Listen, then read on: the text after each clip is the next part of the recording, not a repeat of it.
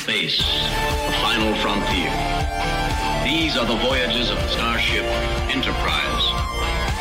Its five-year mission to explore strange new worlds, to seek out new life and new civilization, to boldly go where no man has gone before. Greetings, salutations, and welcome to Retrek. I'm Captain Jim. With me, of course, Sir Admiral Elliot Hi there. And Doctor Squee. Birthday I was just dragon. before we start, there's a Can I not get through a dragon? warning. Can I not get through a dragon until you give your warning, my friend? Sorry, just just just because you know. Well, know I'm only thinking about people and health and safety. Well, I'm thinking the people who tune in would just literally no one to hear me say dragon. So No, no, it's very popular. So it's it's my dragon birthday suit. There we go. And yes, it was Dr. Squee's birthday yesterday Oh, as of time of recording. Yes. And that is why, in the second half of this episode, we are talking about not one, not two, but three episodes of Cheers. Maybe a three parter. So one one story. One story. Yeah, and we're we're in in the um Paramount averse for this, obviously. So We that's are. one link. But of course, this is the three-parter Strange Bedfellows, which features uh Kate Mulgrew. It does indeed. So we're I think we do see some that. early shades of, of Janeway in there as well. So I'm looking forward to talking about that. Yeah. But before we do that, we're going back in time slightly because we did our one off special episode last week. We wanted to do In the Pale Moonlight all as one episode. And, and it did take, in fact, we could have gone on longer than an hour. We could, we could. Well, it worked Um, out very nicely because I wanted to do uh, Cheers for my birthday because I love Cheers and the Star Trek links. So uh, meant we could do Pain, Pale Moonlight as a feature length and these other two things Yeah. together, I think. Yeah. And we, we've jumped back now to talk about Inquisition, which is the Dominion War episode that we skipped, but it's a it's a vital Dominion War episode in that it introduces Section Thirty One, but in retrospect, it's become a pivotal turning point of the whole Star Trek universe with what Section Thirty One has gone on to be and the way Yeah. it's found its way represented in different shows and pre in fact it's appeared more in prequels than it has in um than it has sequentially really because we Yeah. had it a little bit I in think- enterprise we had it I in think- discovery Like, I think justifiably you can say that Enterprise probably did it better how it was. And not overdone Ooh. No, I'm saying. You say better is the word you're using. Um, okay. Yeah. better Yeah, than because discovery you mean Yeah. Oh, Yeah. sorry. Yeah, yeah, yeah. It's But- prequels. The, pre- the prequels. I did say the prequels. Ah, sorry, I'm, I didn't quite hear that. Yeah. I was going to say, cheer. And and, and they didn't get out. Like I know Discovery was like looking at our technology, and you have to improve what you're showing on screen for future technology. But it just jumped a lot from what we saw with Section 31 in DS9 and it and, did and them being very different that everyone knew about Section 31 in I was going to say, I mean, th- this is far like in our first appearance with Section 31 when it was actually a secret or- organization. Yeah. Like they weren't Mhm. going, here, have a com badge, everyone. Exactly. Yay. And why I say Enterprise did it better because it was still very clandestine. They were only That's approaching one person uh, to be part of Section 31. It's true. I mean, you can't argue with that. I know people have said, oh, well, maybe it went secret again further down the line or whatever, but But once It's it's, out fact- there, it's out there. that's it. People would know about it. And I remember the Uh, one of the justifications while they said, well, do you remember uh, a secret organization from 200 years ago? So, well, no, not off the top of my head, but I've got Google. So, yeah. I will Space say this, though. Would I have will say found this, it. though. There are people, there are, are examples in history of things getting purposefully buried by the victors. So all it There takes are. is Section 31 being Yeah, ascendants, then being able to manipulate the internet, which I, has been suggested during the uh, Bell riots that there were certain things happening. You know, But just an example. But that was before. But this is in Starfleet, and uh, Starfleet hasn't been overturned to have a Victor Well- come in and alter things. Ah, you say that, but like um uh in the okay, yeah, that's when they go into the future. It had been, And, but, and there's a lot there's- more there's- records kept, and but I'm saying all the over the years, like for instance in Doctor, you've got Torchwood, which deletes any reference to themselves. So like I would believe that Section Thirty One would have. Uh, the ability to delete themselves, released from Starfleet records, and then it's only kind of second-hand think- records, and then I they think- a rumor. I think the sort of uh, body count that were killed in Discovery by Section 31, Yeah. it'd be very difficult to um, get the families that are going to sort of have, have multiple generations since then to be, keep quiet about it. Ah, yeah, but then it gets exposed at the time. It's at a later time when the generations, like it takes about what three generations for someone to not really know someone at least, True. and maybe for them to be forgotten. So they've got enough generations to play with that if they did do a resurgence of the secrecy, just- they could do it. I'm just, yeah, I, I know that you're throwing out the reasons, and I can Yeah. have no problem with the the reas with the reasons given, but I still think that Enterprise keeping it very clandestine was better Yes. than Discovery going that everyone knew about them. I do it's agree with that. definitely a leap. But anyway, let's let's look at where we first hear of them. Then let's look at this episode, and it's a Bashir episode, which I always enjoy a Bashir episode. Late Bashir Um, as well. And yes, this is post. We know he's genetically modified Bashir, Yeah, so well- he's instantly cooler. Yeah, like I think from now on we can just say that it's all good Bash- Bashir. Every episode of DS9 we are going to do in the Dominion War, it's good Bashir. yeah, and and Yeah. there, there is a. I think I have no problem if everyone wants to remind everyone every week, but oh no, it's not reminding; it's celebration because because we just love this version of him so Yeah. much, and and it's like uh, I think the timing of uh, them doing the genetically engineered. There are episodes before that, probably about a series before, where he's pretty good. Still, you know, he's he's found his feet in the character. But yeah, that's when it really Yeah. skyrockets. I think it just gives them so much to hang off the character when they give them that. Definitely does. Um, so he's going to a medical conference, and I like the little detail that they throw in where Odo knows that it must be to a, a nice beach planet if It- you're going it to a medical it is- conference. He names two planets. He go, I can't, he goes, you have to read Risa. Risa. Risa on the second one. He says, and he goes, yeah, I am. How did you guess? Well, it's a medical conference. You doctors always go to resort I- planets. and it shows no matter how far in the future you are, no matter what the status is of uh, Section 31 being secret or being known about, still doctors go on uh, holidays which are basically paid for by drug hol- by, by drug companies. yeah, never thought of that. Um, yeah, it, it's it probably happens the, now. So yeah, it's that's what probably the Ferengi who've paid for it. Um, and this is where it's one of them where you don't get it first time round, but in retrospect, it's a clue that he wakes up and he's knackered, Well, even though that he's always clued off to supposedly me. had a I good always night's got that. well, the first the first part is like it's just that little bit where they put O'Brien in, which is really clever. Ah, Yeah. yeah. Him having an injury with his his kayaking. I can't stay away. We know O'Brien does this. and He dislocates his shoulder regular. This is something that happens regular. So it's not sort of like you're thinking, oh, that's a bit jarring and out of place. This is a normal. We've No, seen this a true. lot. Of we've seen this a lot of times in Star Trek. O'Brien has injured his shoulder kayaking.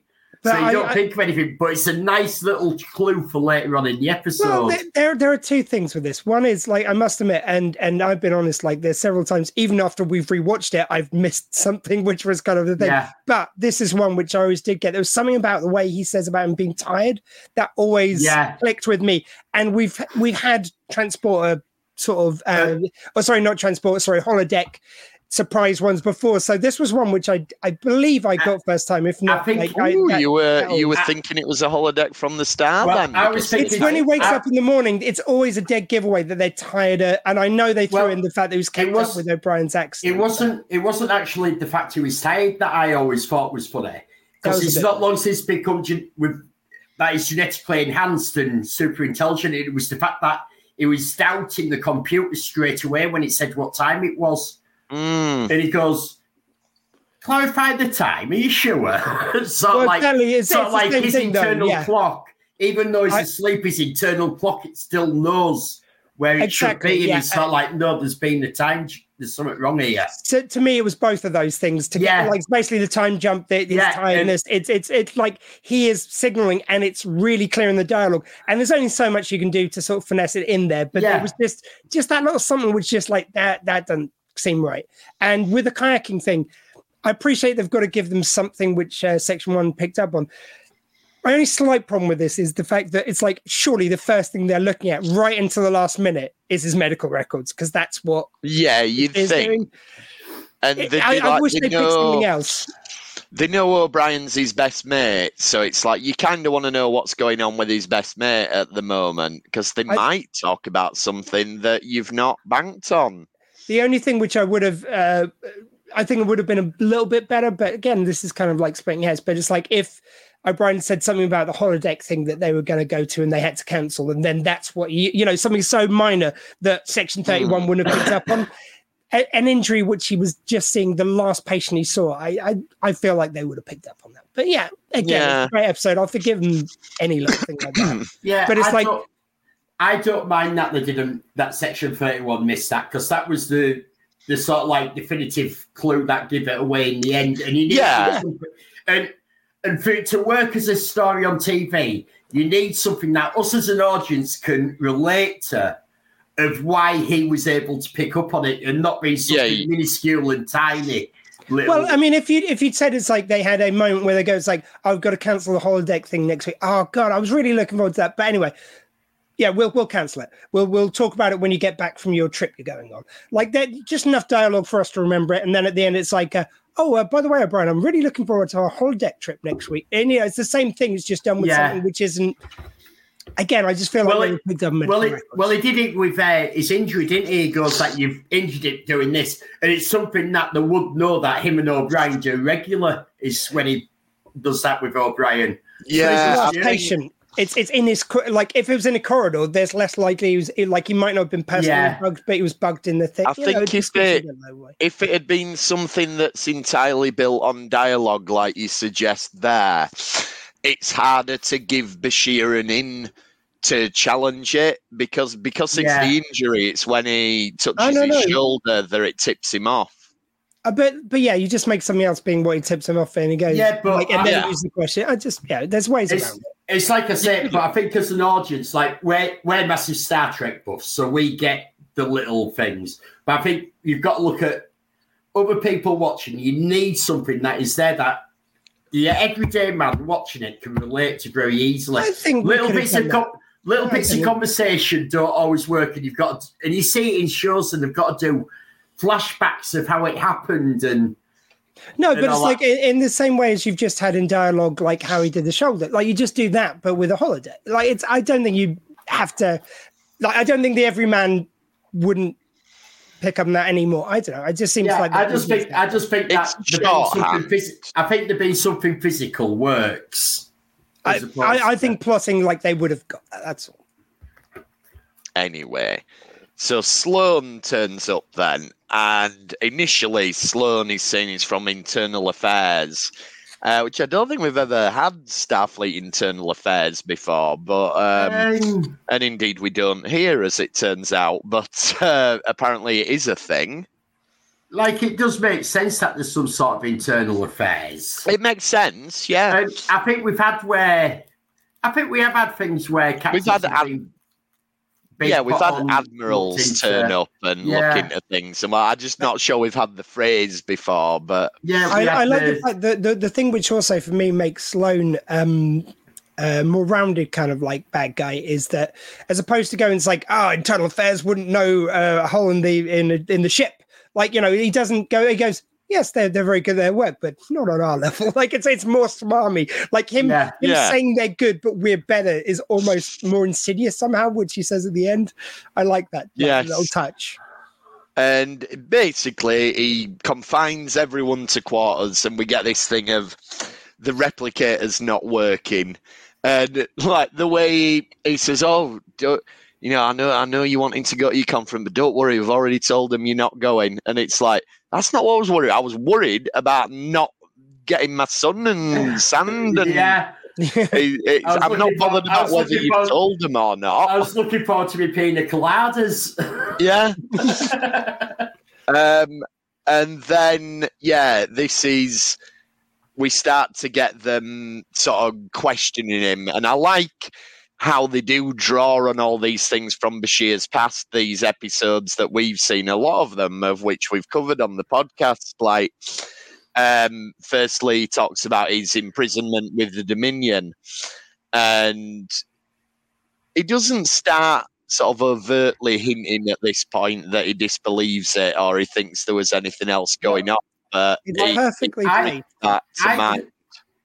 I don't think at any point that Sloan actually thought he was guilty of anything. He's actually Hmm. making sure all through this that he's not guilty of anything. Yeah, I, I would This say is in this. this is I- more so like a proof of innocence because he, he's trying uh, he's trying to recruit him, and he need so they've recognised him as some, someone they want to recruit.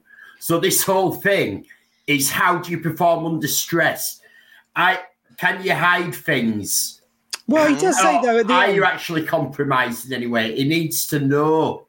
Well, that's the thing. He does say at the end. So he's not. I don't think he put complete. I, I take him at, at his word at the end. Like he says, it's like uh, I just wanted to confirm what I already suspect that you're innocent, but I had to check. He basically does say something along the lines of, "I had to make sure that your story uh, uh, held weight. I had to like really test you." Probably is a nice side effect, as you say. It's kind of gets to test him as well. Uh, Yeah, I, there I is only think this is there is only one break in the questioning. There's only one break in the questioning or in the um, set of the episode, which sort of doesn't work with it being holodeck.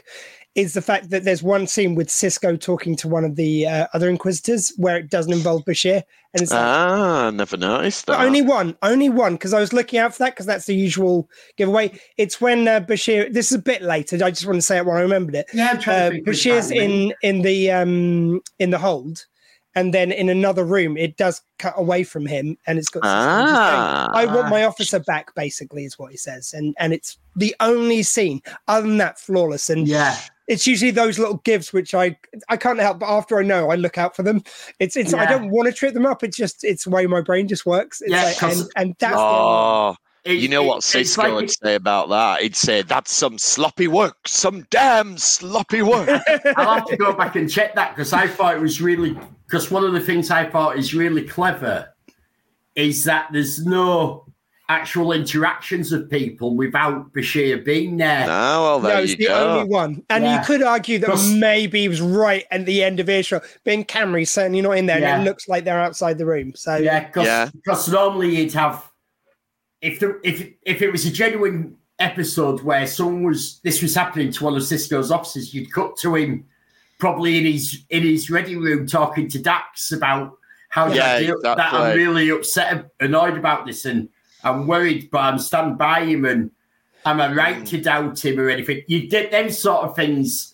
it- off in it's the just side. the the only thing is just before uh, Sisko starts to go. Well, I believe you, Julian, but I, I believe you believe what you're saying. But just before that, when he starts to turn from him, there's one scene, just one though. As I say, I, I think that's great. Ooh, that's something for me to watch for on the next time I watch it. Yeah. Then uh, another thing he asks about is the genetically augmented people, which we have covered.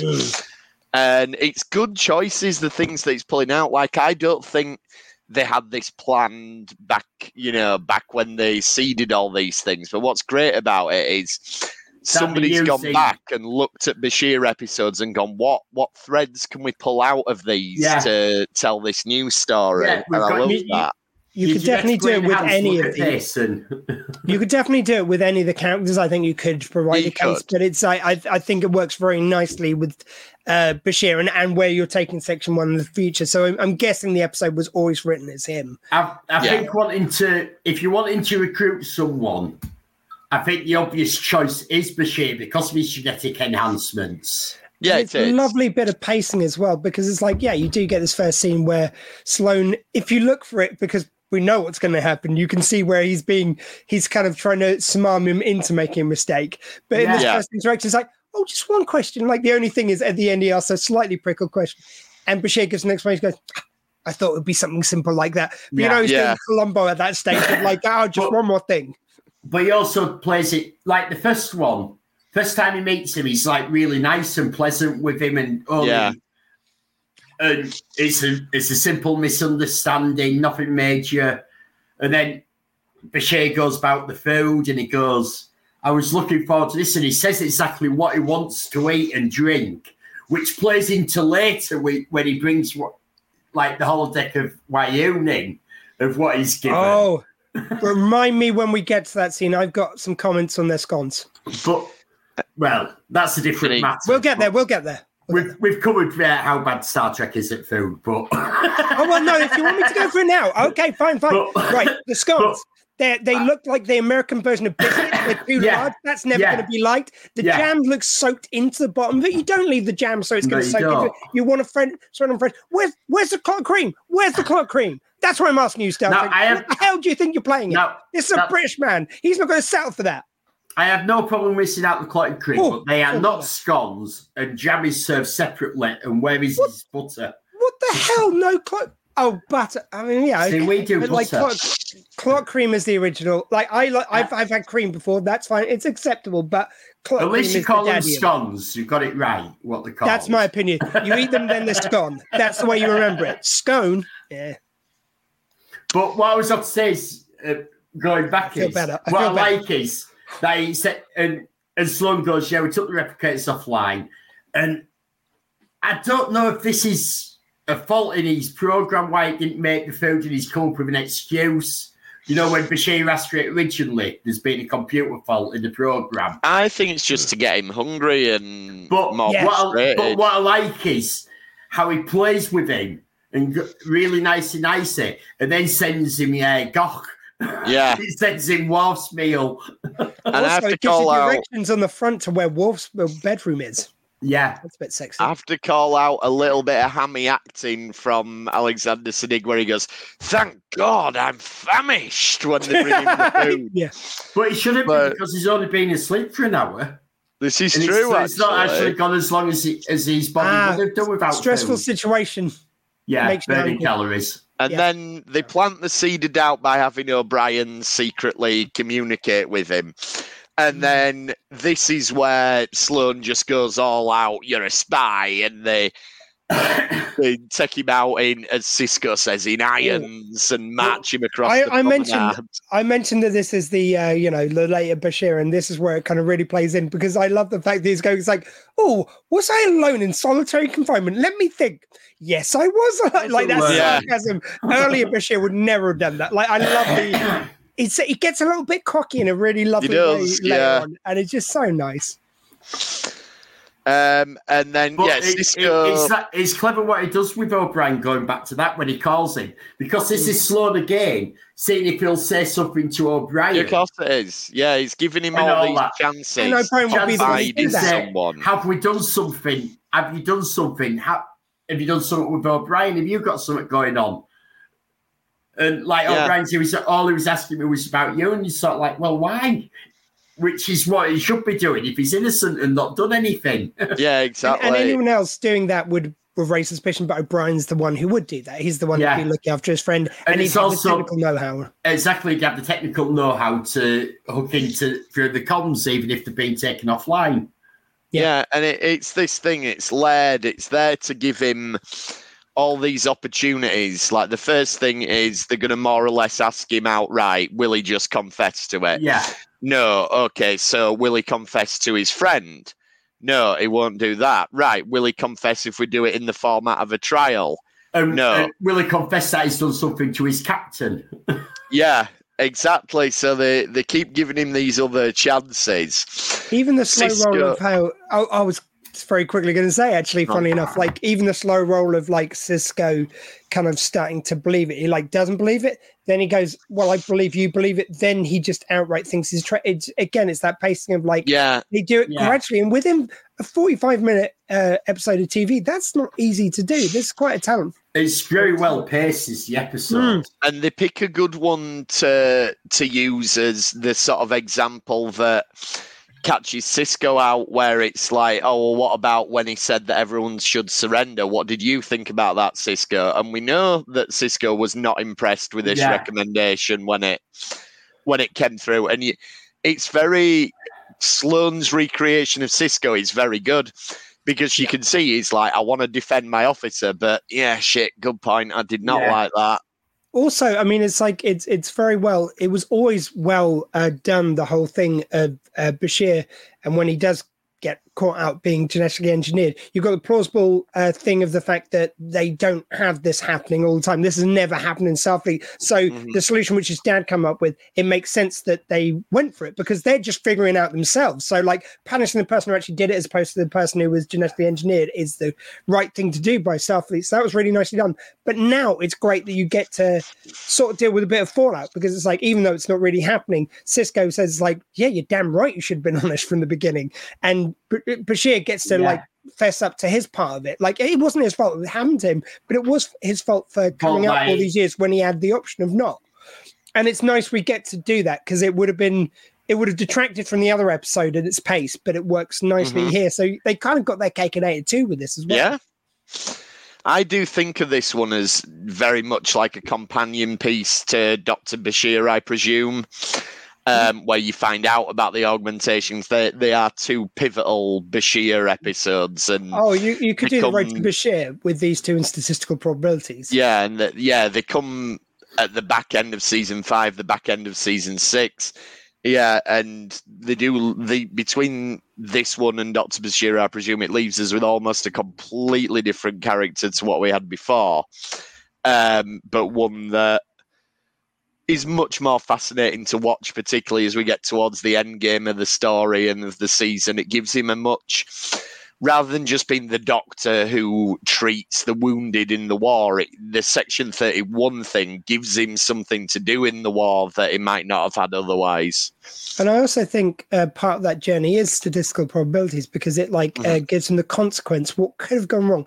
Like, uh, why yes you've got the super intelligence but maybe you need to ground it with a bit of humanity. Like it's it's all part of his growth as being openly a um a genius yeah. is to realize the limitations on that and that even a genius uh, has to have a bit of humility and not absolutely yeah, yeah not just go for for trying to go for the federation for a generation. so the next stage of them trying to break him is okay let's see if we put him in the scenario where he's told that he is by the enemy, mm. will that get him to to confess well, to it? Well, this this is very on. clever again because it goes back to uh, statistical probabilities where uh, Bashir was the one who said we should surrender, we should, and all that. Yeah. We're not going to win, and he plays on that that he you're not a traitor, but you saw that you couldn't win, and that's why you.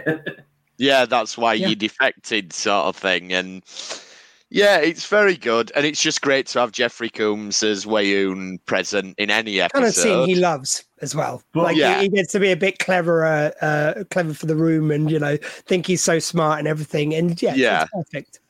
But you, and it's like that thing though with the food, and it is it's shocking at the scones Oh, it's it's bad. It, it's bad. Paramount, Paramount really so, needs yeah. Paramount. I'm not being funny, but surely they could afford somebody on the in the cooking brigade because they'll have the catering crew who knows what food is.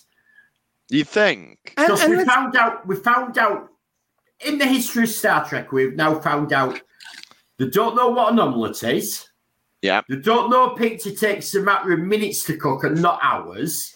They don't know what a scone is or how to serve a scone how to separate your jam. Just put it in bloody bowl. It's it's, it's, it's so. It? It, it, I mean, it's like look, and, you do want you don't want it lathered with jam, but you don't want it soaked in jam. There's well, that's why you, that's why you serve it in a bowl because then you can yeah. put on what you want, personal taste. Exactly. So like and, get your afternoon I, tea service. I have no problem you wanting clotted cream. I I don't mind cream on a scone, but I like my butter. But I like my butter on first. Okay. I do like I, it, but, but whichever way, I like it buttered. So you should have all three accompaniments. Oh, I'm just saying, if they didn't have the butter, I, and this isn't just like a, my preference. I mean, I grew up having it with cream. Then I tried it with clotted cream, and I've, I've cut with the sin. But I'm just saying, the classic scone was with jam and clotted. That was the yeah. origin. Like beyond our personal taste, that is the classic uh, but, scone setup. But they're served separately, not just yeah. all thrown on. Yeah, yeah. Unless the doctor's pro- like if the doctor had programmed his own personal replicator in his room, That's how he likes his breakfast served. Not a problem. But somebody else serving it to him should serve it properly. Although by that argument, he has been served it by them before. They've said, but Yeah. he is an Englishman. He would never Have it commit like such that. a crime as You that. see, and he, again, should, he should have pulled that straight away and gone, that's not scones and jam. Yeah. I mean, you know, in America, they do like they don't have like they have scones as a British reference, basically. Well, they call But it they more commonly have it's something called biscuits, which is different, and that's what they It's very put here sim. It's a very similar recipe. Biscuits are very similar to scones. It's bigger and a little harder, isn't it, on the outside? It's, Or uh, never yeah, it's a bit more. Um, it, it it's a bit less bake sweet. it long. you- well, you can have savoury scones. So, but the the base recipe of how they make it is very similar. But Yeah. they get, they then put this sausage white gravy on it. and they make mm. it about that big, which is again, Yeah. it's it's. I'm not They insulting do their also product. It's just with not it like Tom. they they Yeah. serve it almost like when you used to go to restaurants and you just get bread fair- as an accompaniment. To be It's usually- fair, some restaurants just have biscuits. Some to be biscuits. fair, the scone that he was served looked more like a cobbler. I, I think what they've done is they've looked at the recipe. They're going, oh, it's basically a biscuit, so we'll just get some biscuits from catering. Yeah, it looked more like a. To be fair, now I think about it, it looked more like a cobbler. Well, I think Elliot, Everything. you should you should get on Twitter or X or whatever it is, and you could volunteer to be the British food consultant for Paramount. Well, any a food consultant because they haven't obviously haven't got any sort of food consultant. No, this is true. And, and we can give like uh, differing advice based on if it's from the north of England or the south. We can we've got Yeah. covered. and I do I do enjoy the way Weyoun tries to win Bashir over. It's, it's like, oh, we've had this conversation so many Every time. times. And yeah, it's good. And, and it is just setting it up as the idea is that maybe he will just go, oh, you're right, we have. And um, but obviously he's not a spy, so he doesn't. Well, no, he's never. He, he hasn't been there, and he's going. No, thi- this hasn't ever happened, and you can see that Bashir is starting to doubt that, and he does. He says it straight to Weyoun, and he goes, "Why are you and Sloan trying to convince me of the same thing?" Yeah, this is it. And like, this is where they just kind of go, ah, well, we've kind of fired all of his shots. Let's just go balls to the wall here. And they have Yeah. him get get rescued. But then it's just everyone going, no, listen, you tell us you're a traitor. Come on, stop lying. What are you doing? Yeah, why have you done it? Yeah. and, um, he's, and he's right. Like even without, like there's other tells, but so like even without when he touches uh, O'Brien's shoulder and he gets it straight away that he should Sisko injured. is the other main giveaway as well. He does. He goes. Sisko would at least listen to me. That's it. Yeah, and it's uh, yeah, He'd and it's very least- true. When at when, least when let me playing, say what I have to say. It wouldn't just go, "You're a traitor." Yeah, they this never is- have the, the crew turning on them like that. It was like that. No. If you haven't got it already, that's the bit where the audience, Yeah. certainly any remaining audience, I think, gets. Well, this is Yeah. not like the end of it, innit? In the throwing everything that Yeah. this is where the walls come tumbling down. So you have O'Brien, you have how the crew's carrying on around him, you have Sisko. But Yeah. there's like, and that like it does have the verbal things because of Sisko, but I do, I still do like it has the bit of physicality with O'Brien that he should be injured, and that's how he knows that it's he has something that he can say definitively that right i could be wrong about the characteristics i could be wrong about their emotions i could be wrong about how they're going to act in this situation but i am not wrong about somebody's physical well-being mm, yeah, that's a good point. Ties it back to him being a doctor. So I've Yeah. treated that injury. I know exactly. i know it Yeah, i, I mean- know this injury better Never than thought of it in them um, terms before, but I like I that. mean, I, yeah. I think a medical solution is definitely good. I mean, um, I, I do also like when he, the, the, then the whole deck simulation ends, well and yeah. it's when Sloan's there in front of him, and he says, uh, "This is another thing why I think it's Section Thirty One. Just be able to press and delete any uh, any reference because when he goes, it's like." Well, I will of course put in a uh, a complaint to stuff, and he's like, "Yeah, good luck then." He's, he's so Yeah, not yeah, yeah, about because he knows he's bought off the the head of Starfleet. He like head of Starfleet I think at least even Section 31 knows enough that Starfleet is going to hear some traces over the years. So Yeah. the only way to assure your secrecy Well- is to basically have the president always a bit in your pocket. Yeah, so I think that's part of it. But I think it's also that he knows that he can just delete any trace, probably through the president, There's, just deleting any trace of sex. there's obviously the president, vice president, and a handful of admirals have to be fully aware of Section 31 for them, for them to be able to operate autonomously. Well, Yeah. Because you need the people, you need a certain level of people in this in the institution to control that it doesn't come out. Well, There's what I'm saying is, I, I think it's the president. I think it's the head of Starfleet security, maybe a couple admirals tops, but everyone else, it's just like if you hear the word Section 31, you tell us it's a uh, it's a um, uh, classified thing, so we can't talk to you about it. But that's it. As soon as you hear it, you tell us. We'll take care of it. Like Yeah. I, I think it's even more, and probably just Section 31 just going Well- under the guise of being security to to take Well- care of it. Well, it's like uh, our Sisko says at the end, he goes, I tried to find out, and there's nothing. Yeah. I, the, I went through my all my top contacts, and no one has heard a thing about it. And Odo, but Odo says it perfectly. He goes, Well, it makes perfect sense that Yeah. Starfleet has something. The Cardassians have the Obsidian Order, the Romulans have the Tal Shiar, and all that. It makes perfect sense that you'd have a secret organization. And Wonderly wrapped up, ready for the next time they appear with Sisko, Yeah. saying it's like, yeah, next time they come, just Yeah. get recruited. It's a good hook for a sequel, isn't it? well, Um, we get several obviously- sequels. We do get a mini, which oh, what's what was the storyline that we never dis- really looked at that we talked about last time that they didn't follow? I can't remember what it was. Oh, the alphas and the gammas. Oh, the Alphas and the Oh, yeah. Gammas, and that from uh, one little ship. They didn't do that, but they do take the time to actually. Do this story with Section Thirty One. This does have Oh, a start, yeah. a middle, and a conclusion. But this one, I think, it's easier to weave in without kind of going It too is. fast because you Yeah. just have them popping up where Well- you oh, want them to. well, it Whereas is the in Jem'Hadar are always present, so it's like Well- if you're going to include that, you have to put it in there every episode, and that's a bit Well- intrusive. Well, the Section 31 story is really clever because you can use a lot of existing sets.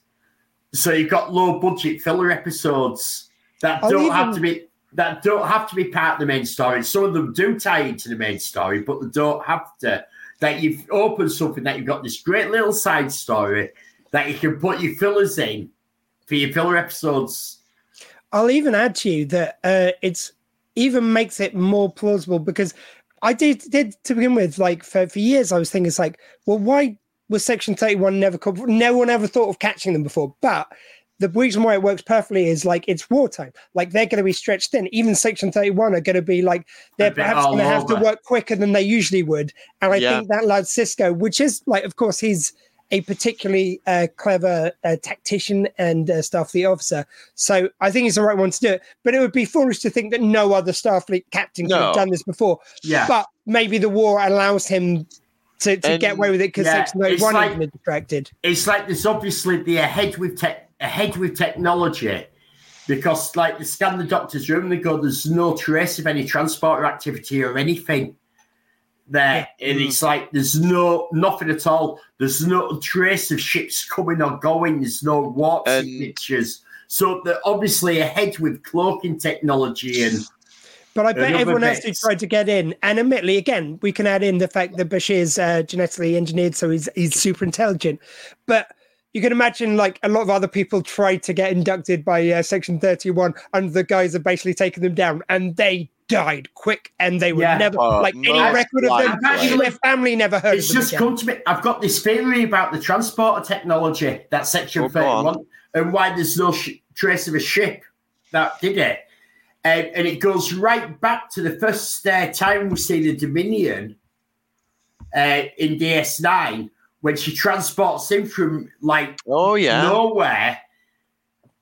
And I wonder if they've captured it from a Dominion ship. Oh, they could well have done. Yeah, I like Uh, that. You know, that uh, ship that they had and Sisko wrecked afterwards. Yeah, and they don't know. Yes, it could and, well and be. that they've retroed it, retroed it from that, that they've got Dominion uh, transporter technology, but they haven't Yeah. released it to the rest of the Federation or anyone else in Alpha Quadrant. I'll take go that. with that. I like Yeah. that. That's Yeah. just come to me. Well, so that's the introduction to Section 31. We'll catch up with them again further Maybe. down the Dominion War, maybe. Possibly they Yeah. don't exist. we might have been making that entire episode up. it was But- only hearsay. But if they did exist, they're not handing out com badges, which I think is a plus. Not anymore. Yeah, That, that's so Yeah, last when- century. they've learned how to hide themselves. Don't wear a com badge that says "I'm in section." yeah, we've done everything to hide ourselves. We never talk of the name. If anyone mentions us, we, we uh, delete all records. We're wearing our nice new com badges. I can't see the problem here. So, Dr. Squee, tell us about Cheers then. Oh yeah, I mean there are so many. Like uh, we've all seen the meme out there when it shows uh, Starfleet, uh, sorry, Star Trek actors, uh, both in Star Trek and then in Cheers, and it's like Cheers is a holodeck. It says on it.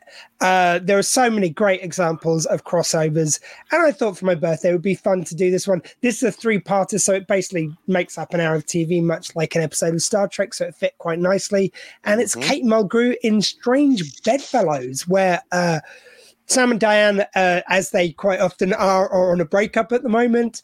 Um, this politician p- played by Kate Mulgrew comes in, and um, and uh, Sam goes a wooing, and they start a relationship. So yeah, And this is this is it the season four finale, I want to say? yeah, it's season four going to season five. So or- so these three episodes are the end of of uh, season four. There's a kind of fun little cliffhanger. Uh, and what you will notice also is when you go through these episodes, and they do this a similar thing when they go into the next series. A lot of the time, Cheers will avoid doing a previously on by incorporating it into the plot. So the cold open, you'll notice like Woody is doing a letter to home or something, and he might write, like, Yeah. yeah, oh, this is what happened this week. You can have them having a conversation, and they're really good at hiding it in dialogue. They're so good at exposition in Cheers, and you just throw in a few jokes from Norm, and you just don't even notice they're they've just told you everything that happened in part one without going to a recap. Yeah, I noticed that a bit with Woody. I thought that was quite clever. And I remember as a kid watching Cheers, and this might have been like my first real understanding of how actors and characters are different. Um, because I found it really fascinating that the character was called Woody and the actor was called Woody. Yeah, I mean, I just remember like the three or four TV shows which kind of like um I think I can I can take I can give them some responsibility for my sense of humor, for my kind of outlook on things. Doctor Who and Star Trek being the chief two, but very very closely after Cheers, like I learned sarcasm and like it felt like this really warm family environment. Even though they took the piss, it was kind of all very friendly. Uh, and Red Dwarf is is in the mix as well. Like Yeah, these kind of are the shows which kind of made like what I look for in my personality through these kind of characters. Um, so yeah, the, it had to be uh, cheers for this like cool crossover action. I, I remember Cheers being on like it was one of them that was on at like six o'clock on Channel Four or something. Ah, I I remember the original one, which was more eight thirty, nine o'clock on a Friday night. Well, it was prime time. it. Well, I, Yeah. wa- I watched it first time round in the eighties, Me nineties, too. and so right, ran from eighty three to ninety four. Yeah, that sounds about right. And it uh, was, yeah, it was. It was on Friday nights. It was. It was a prime time did- show. I thought you were a lot younger than me, Squeeze, so I didn't watch it first time round. oh, I like. I mean, probably I shouldn't have been. I was a kid at the time. Like as I say, this influenced my sense of humor in a lot of ways. Like that. Yeah. Um, I always loved the quick witness of, of uh, Norm. Always stuck in my mind. And even though he was a bigger guy, which I, when I was very young, I was kind of small, but then um, I became quite young age, and I think it kind of like felt appealing that it's like even though he was a larger guy, everyone loved him. Everyone appreciated. Everyone thought it was so funny, and so you know, it's that kind of really appealed to my uh, sense of humor. And I No, think the fact that my parents. Uh, uh, they worked kind of like uh, endless hours in the shop and everything, and then they go out to kind of functions in the evening sometimes because they were on councils and stuff. So if it was me and my brothers about, I got to watch Cheers and all sorts of shit. I probably shouldn't have been at the time, and I don't think there was as much of a worry about that sort of thing Yeah. back then. Maybe there should have been, but I remember watching horror movies when I was like five because my I brothers don't know, them. Che- probably a bit first- older. Jane's first time round was on uh, a late night prime time slot on Channel Four. I mean, probably it, the it was one of the first big American sitcoms that Channel Four bought. yeah, I mean, probably original air. Like it was that and Roseanne were two huge ones about the same era. Yeah, And Yeah, it's like 'cause I I remember it being repeated in the tea time slot on Yeah. weekdays. You Uh, probably watched this more than me because you've watched it bits when you were young, and then you've watched lots of reruns, and I've not watched it as much on reruns. yeah, I mean, Uh, uh, 'cause- I'll be honest, I tried to get into it when I got Paramount Plus, and I couldn't get back into it. I mean, I've got to say, original run, probably the era which I remember first of all was more Becky and Woody, like a bit later on, like five series in. And I probably caught most of the Diane ones and Coach, like on Yeah. reruns. Certainly Coach. To begin with, I, I wasn't aware of Coach. Like for years, I watched watched them as they were coming on TV, just caught reruns. Then I was like, suddenly saw an episode with Coach. I was like, who's that guy? It's like pre, it's like an older Woody. What's going on here? And of course, he was the first one. The you know. Original. Yeah, the original. Yeah, you might. Like I remember the last episode being on, and it being a big deal. So that must have been the first time the last episode was shown, um, because that stuck in my When mind. bit- and- When did it run 11 seasons, Cheers? yeah, Yeah, so that'd be 94. ninety four. So yeah, I'll been what thirteen. So yeah, Yeah. that sounds like. It must have been the the first time it was shown that I remember watching it, and yeah, it, I remember it being a big thing. But I only knew Cheers a little bit then from the reruns, and like Squeeze Yeah. says, it was when it was Woody and when it was Rebecca as the main Like- ones. I, I honestly found it really hard to get back into it when I tried to rewatch it. I found it dated. And I prefer leaving it as my fond memories of it than trying to Yeah. watch it and not enjoying it like I did. And I, I did. I've watched these three episodes, but they don't do it for me like they do it for you.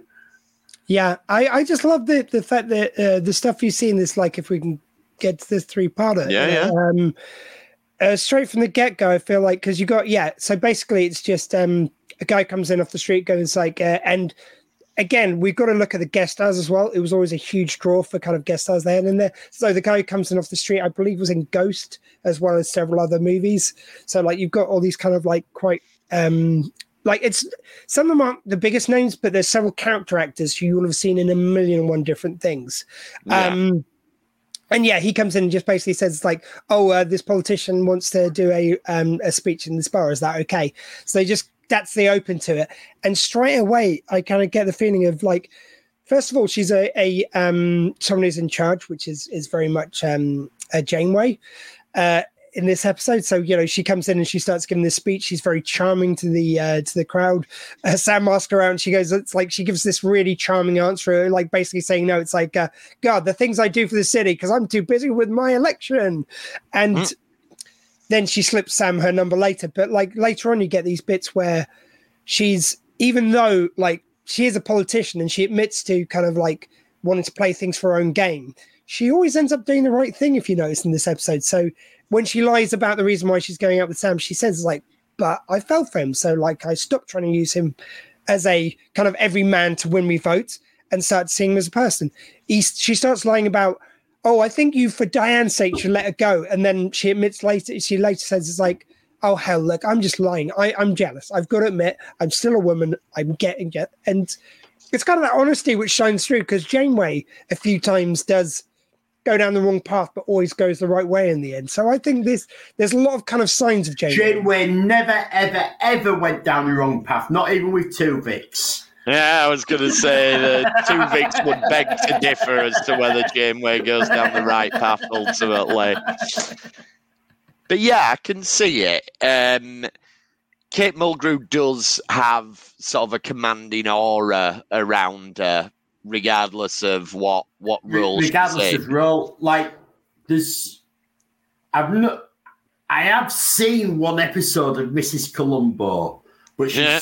really good how she plays in this. She's great as Janeway, and she's absolutely brilliant as Red in uh, Orange Is the New Black. Yes. She has a commanding presence, whatever role she's playing.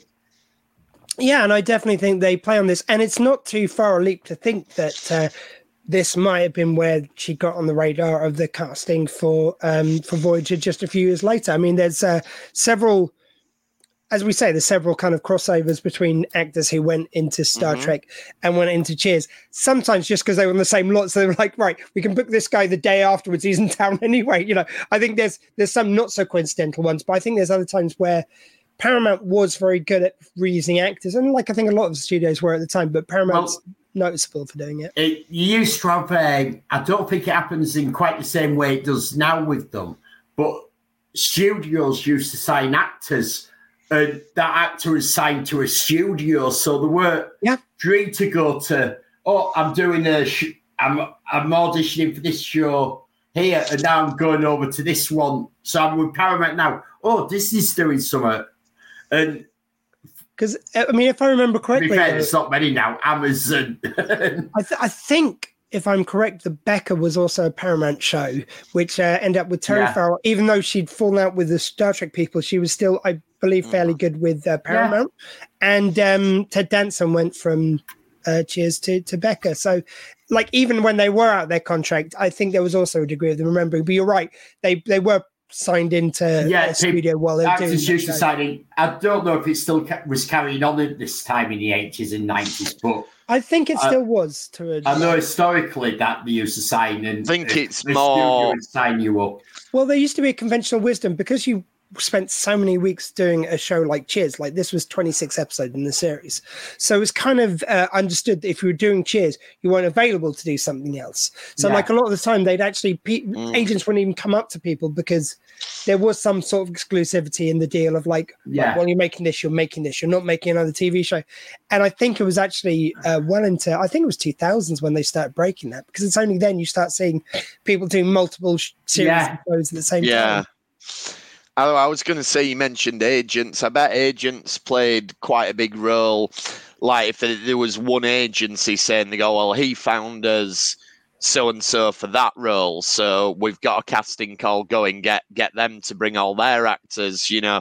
I so imagine there's a thing of that. So once Kate I assume- Mulgrew's agents got I- the foot through the door, when the Star Trek audition comes up, they're probably like, right, I was see off to say got. that. Uh, I was off to say that you can imagine agents seeing actors, and it means something sort of to break up the uh, studio's monopoly on buying actors that Maybe, yeah. they go out and sell them to other shows. And Yeah. Um, it was also, uh, n- oh, I forgot what I was going to say.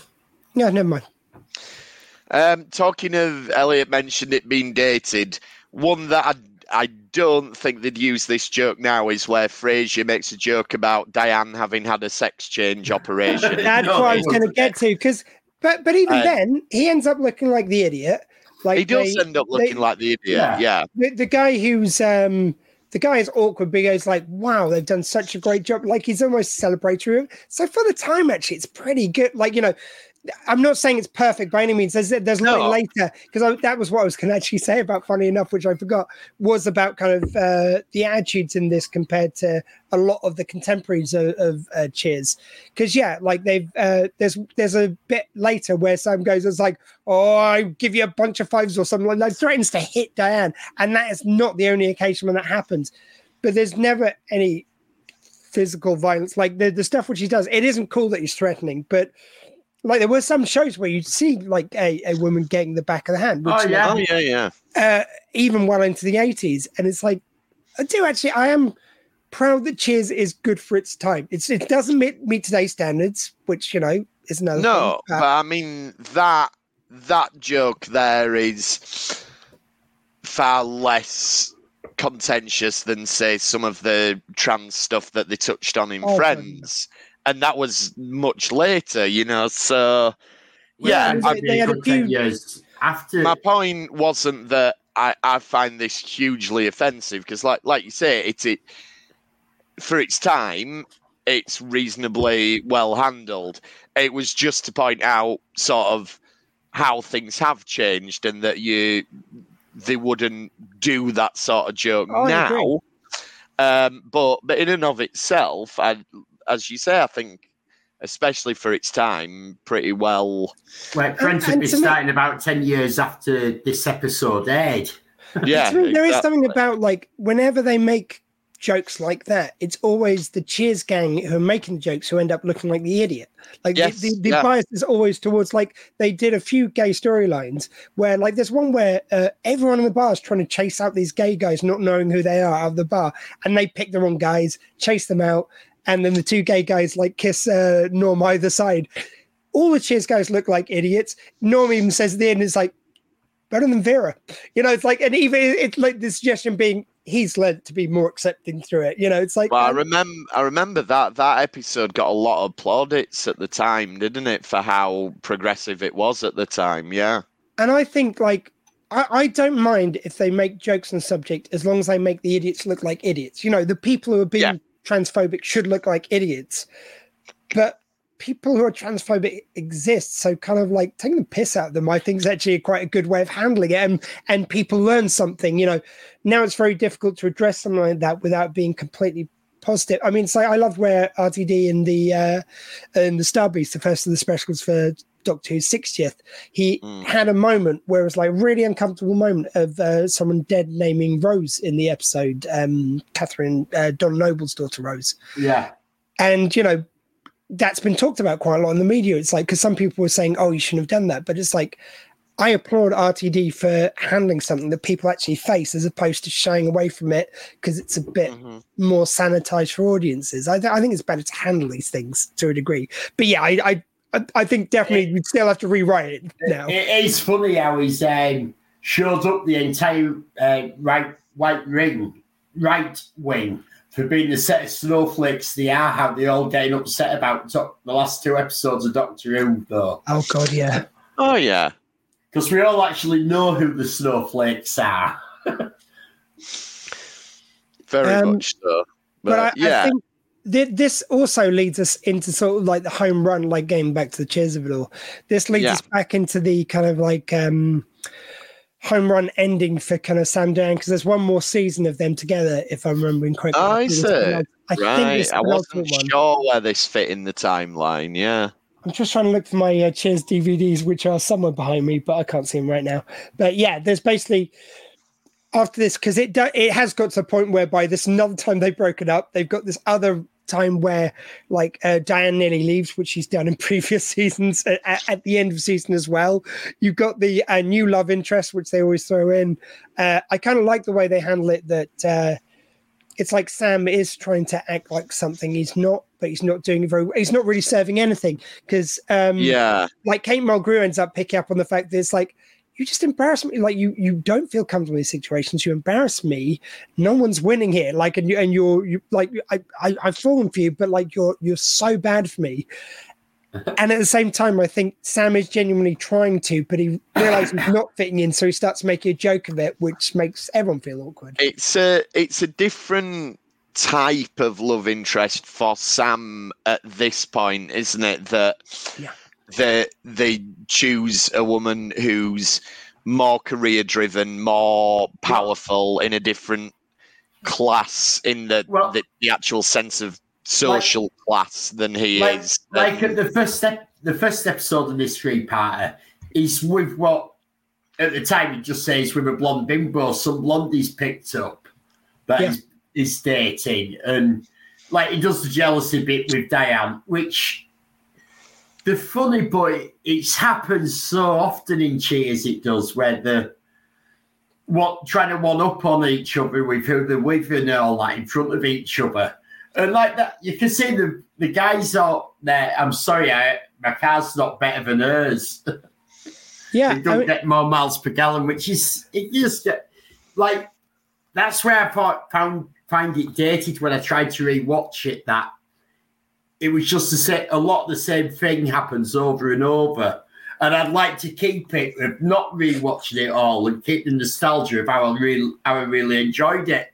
I mean, one thing they do do here, like again, I think they do just enough for as long as they do of of just throwing in enough to make it different. Because, like you know, like we say, the, there's different kind of love interest for Sam in this one.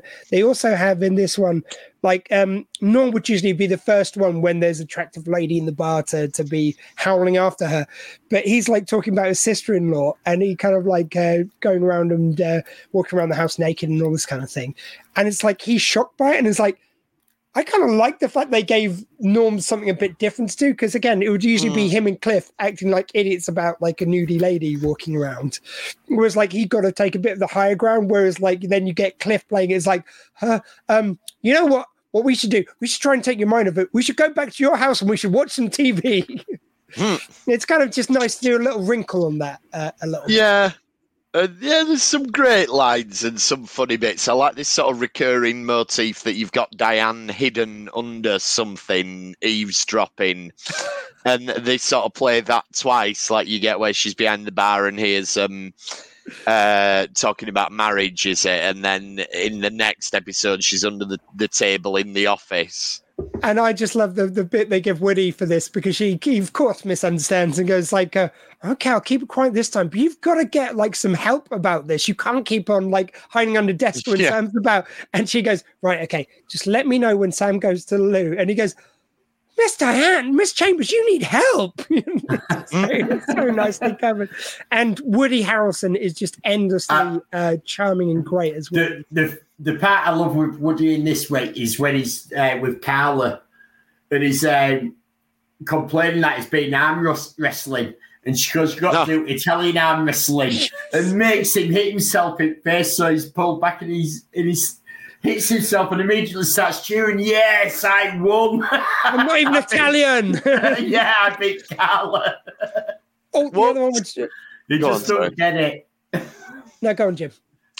I just always found it really interesting that when you look at the ensemble, Woody Harrelson's the one who's gone on probably to have the most prolific career in in movies in Hollywood. Yeah. And it, you wouldn't have picked him as the one necessarily. You'd have said Ted Danson or maybe Kelsey Grammer. Um, I'm, I'm not like Yeah, Ted Danson, he, Um, he did a couple of movies and he just didn't. He Well, just he- didn't sort of like break out with, with movies. Like he did one man, was it Three Men and a Baby? He did Yeah, that. and It was massive. great. Made in America he did, which didn't do as well, but it, did it did all right at the time. I seem to remember there was one Getting Even with Dad, which did well. He had a few hits here and there, it just He never did. solidified into a movie career. Whereas TV, he just kept on coming back, like in Becker, Bored to Death. Uh, Yeah. Be- It's a um, good place. Good place. I almost said better place. Curb Good Your place. Enthusiasm. Um, he's in Yeah, quite he's- often. Yeah. He's had a l- he's had a massive, massive, massive TV career. Yeah. And Yeah. I think recently, I don't know who it was that did the poll, but it was voted the greatest sitcom actor ever. And I think that's probably hard to argue with, to Yeah. be to Yeah. be honest. There, there's other you could put up there with him, but no one you could put above him. Certainly, It- I, I would say. The, it's like there's people you can say being in great, like you can put look at your David Jasons and your Nicholas Lyndhurst and all that, but Ted Danson has just been in massive sitcom mm. after mass. He's driven sitcom after sitcom, worldwide success. Not Yeah. like we all know how big Only Fools and Horses was, but to be fair, David Jason, his other stuff hasn't been as big as that. It, or, or they haven't been sitcoms. yeah, I mean, well, done I've no Hours, you've got to give him. That was awful. Yeah. Well, That the, one- Oh, Huge sorry, light. sorry, I was talk, thinking later one. Oh, The right. No, no, revival still was open all hours. the That first was- one, that the was- first one was yeah. brilliant. yeah, yeah, um. And yeah, it's uh, another one which I just want to shout out while I remember as I well. so upset with that revised up. I was. We watched it at our parents. Uh, you know the Christmas special, the first one when it was going back, and we were so we were so up for it, weren't we? I remember Hey. we were so up for it, and it was dreadful. It was awful. Painful. Anyway, squeeze, sorry. No, no, it's all right. I just want to give a shout out to uh, you've also got as the political rival for um, for uh, Kate Mulgrew, and I do love the fact that you've got like uh, Diane jumps on the uh, bandwagon for the other politicians. Yeah, straight and of away. course Frasier, who's been cursing her name because she left her at the altar. She left him at the altar. It's suddenly he's like, oh yeah, yeah, he's he's a great fellow. No, I'd love to follow his campaign. Who is he again? You know, it's like he's he's just doing it to be around Diane. Uh, and uh, the guy who plays uh, her political um, rival uh, is, of course, uh, the dad from Alf. Oh, Oh, right. right. Didn't you see, realise it- that. It's all these little guest appearances you have in this, which like uh, were at least huge names at the time, and sometimes ones which went on to, Yeah. to like other stuff. There's uh, also a guy at the bar. I just want to shout out just because I love it. Um, this guy at the bar called Al. And there was two, no, sorry, Paul, who's at the bar in this episode, who after a character they had called Al, which was always the kind of background character they go to as kind of a semi-regular. He just pop up in episodes, but he was kind of like one of the extra regulars in Cheers. After he died, Paul came in and was in right till the end. Um, oh, right. and the other little uh, side fact we mentioned um, uh, Woody Harrelson there. When Ted Danson uh, they announced it was going to be the last series and they were spinning off to Frasier for Frasier, they did ask Woody Harrelson to step in and take over. They took him out for dinner to offer him cheers. And when like they sat down to the dinner and goes like, look, I don't want to say something from the beginning. If you're going to try and offer me this, you may as well like I'll quite happily stay for a free dinner, but there's no way that you can do cheers without Ted Danson. and he goes Yeah. like, yeah, we stayed for dinner, but it was the most awkward dinner you've ever been at because like straight away Yeah. we repeated them before they could even offer it to me. And they're like, oh yeah, yeah, we're working off that to you. Um, what are you having to eat? But that's that. Like at the time, Woody Harrelson's career, I don't think had taken off. In No, Hollywood, I mean, well, he was movies. No, huge in. Cheers, and he hadn't done anything No, it was- outside of it. yeah. He, he So- wanted to go off and do the movies anyway. Yeah, but yeah, he maybe did, but he's obviously on a huge paycheck with Cheers, and Yeah. to go, I have not. This is my first massive acting job. I want to do other things, but I haven't got another thing. But I'm going to turn down this huge paycheck. he did have some movie offers on the table already. Just Did to, he? Yeah. and I think. I, I mean, one- you're do you know certainly which right. You're certainly, ones? I think it might have been White Men Can't Jump was around this time when uh, Cheers finished, and uh, Natural And also, if That's that that you one, one, uh, if you stay on for another season and it bombs, which it would That's have what I was done, say. It's, it's what you get remembered for. you the don't wanna who be the guy- killed. Yeah, the guy who killed Cheers and he, the movie roles would have dried up like that. So Yeah. he That's what I was probably, say, in hindsight, made the right decision. Yeah, I think it's equally really brave and also kind of like, yeah, you kind of can see that you don't want to do the last series of Scrubs where they recast it and No, really and they almost certainly would not have offered him Ted Danson money to fill the Ted Danson role because the uh, the, re- the reports vary, but the money that Ted Danson was on for Cheers towards the end, and even more so, the percentage he got from the residuals. We've talked about how he's been constantly in work since, but he really doesn't need to It have been. need to, with- Yeah, I mean, I think there was. I like again. I just I just had in this one interview on a show called Real Time in America, um, which I caught, and I believe he did say he was offered a pay bump, probably not up to Danson levels, but at the time that would have been a nice extra paycheck for him. But yeah, like like you say, it's like it's a paycheck for one season, most likely, unless you're Yeah. extremely lucky and you catch And it- lightning bolt. and it and it might kill your career when you if it bombs. Yeah, Shall we Well, wrap it- up then? Well, I was off to say Uh, you oh, can tell Elliot's them. got more. I, I was just off to say that you can tell the money that was involved for people like Ted Danson how how they had to sell it to other networks because it's still on repeat on Channel Four because of the money you, had to pay. Oh yeah, which is very similar to what happened with Friends. The money Channel 4 paid for Friends, it's still on constant repeat yeah. somewhere on Channel 4 because they have Cheers. to, they are recouping their money they put into it. Cheers is one of them shows that probably just about any country in the world, if you switch on a telly and flick through the channels long enough, whatever time of day it is, the chances of you finding an episode of Cheers are probably pretty good. oh yeah. And you know that's there's only a few shows that are like that, and mainly sitcoms. But I mean, there's an episode. There, it's probably not a coincidence that there's an episode of Friends where Joey's in uh, London and switch on TV and Cheers, like the Cheers logo comes on. They make a Yeah. whole thing Yeah. homesick, but I think that was basically them saying it's like, yeah, you're the one who did this the first time around. Probably like Cheers could do that for Mash, and like you know, there is a Yeah, lineage, yeah. but certainly Cheers. fair, you can do the same for Star Cheers- Trek. yeah, but I'm, I'm saying on a sitcom level, we're talking Yeah. about. yeah, And it's like Cheers is part of that lineage. Cheers was what Friends became later. Yeah, Yeah. It, it only happens every so often where you get. It's it seems like it's every 10, 15 years you get a sitcom. That But most of them last about Well- that 15 years. You know, there might be a little yeah. bit. well, I think the reason uh, last the reason last ten to fifteen years is because so many people enjoyed them when they're on.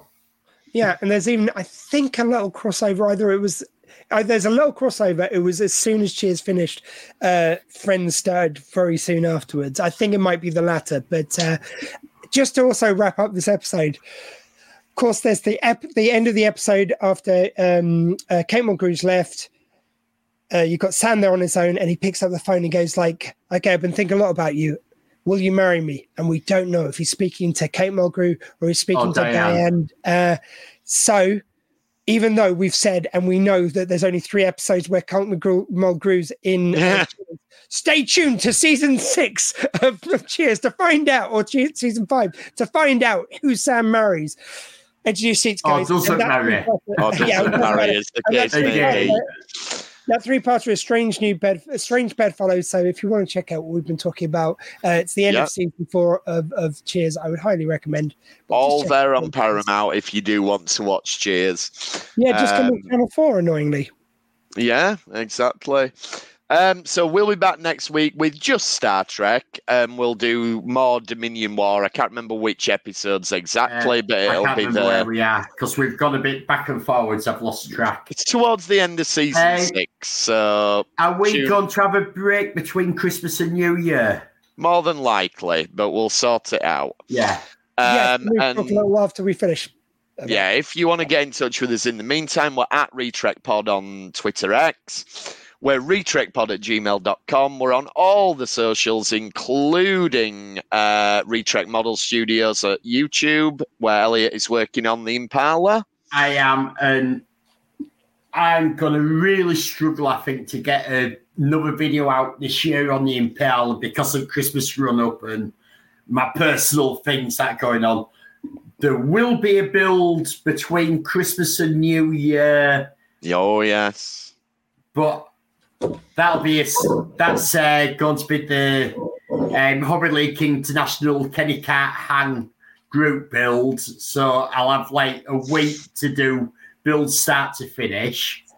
Um, there'll be an unboxing of my Secret Santa on Christmas Day, Fantastic. and we'll probably start a group build on New Year's Day as well. So there'll be a video out for that. Awesome. And Dr. Squee, what have we got going on on the Dr. Squee, sh- Dr. Squee show? oh if my mouse, mouse wants to work um yeah, we are continuing to go through the specials for Doctor Who. So uh, I do need to mention message Paul G, who's going to be joining me this week. He was my uh, news guy from uh, Gallifrey Stands back in the day. He's going to be joining me to talk about the last of the 60th anniversary special for Doctor Who. That's the giggle.